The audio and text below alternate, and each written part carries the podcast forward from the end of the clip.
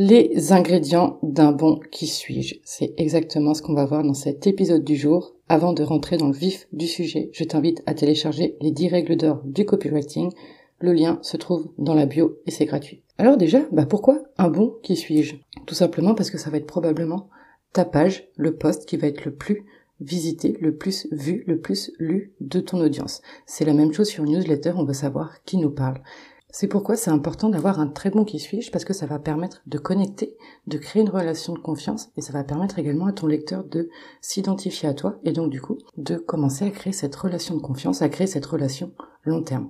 Donc la première des choses, ça va être finalement de raconter une bonne histoire, mais pas n'importe laquelle. Ça va être une histoire dans ton parcours qui va permettre à ton client idéal de s'identifier à toi, de s'identifier à ce que tu as vécu. Tu vas pouvoir par exemple lui mettre en avant le déclic. Pourquoi est-ce que tu es devenu entrepreneur? Quel a été l'élément déclencheur? C'est le moment également où tu vas pouvoir partager tes valeurs, tes missions, tout ce qui te tient à cœur. Moi, je me rappelle d'une cliente qui disait très souvent, typiquement, qu'elle était autodidacte. Et je me disais, c'est dommage parce que pour ton audience qui n'est pas autodidacte, eh bien, elle ne va pas se reconnaître. Par contre, transforme cet autodidacte en disant, j'ai passé des heures et des heures et des heures à me former sur Internet et tout ce que j'ai appris, je le condense en une heure grâce à un plan d'action que tu vas pouvoir tout de suite mettre en place et ainsi tu vas gagner du temps.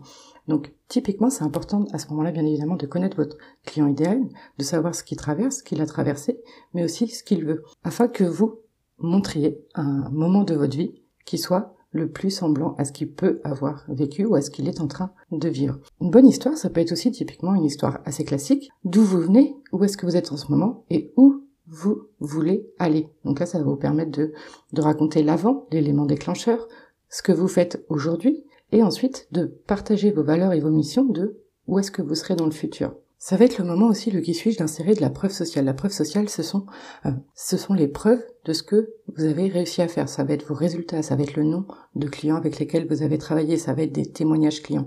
Donc ça, vous allez pouvoir l'insérer subtilement dans votre qui suis-je, en mettant par exemple j'ai travaillé avec telle personne ou j'ai obtenu euh, tel résultat avec euh, six clients, etc., etc. En fait, la preuve sociale va montrer pourquoi est-ce qu'on doit vous faire confiance, pourquoi vous et pourquoi une autre personne. C'est le moment idéal aussi pour insérer votre personnalité.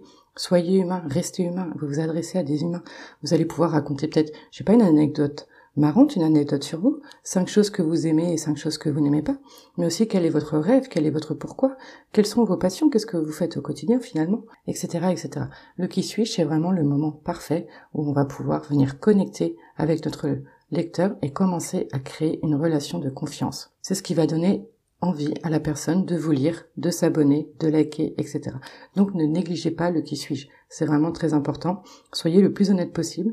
Insérez un maximum d'émotions, de ressentis pour, encore une fois, venir connecter avec votre lecteur.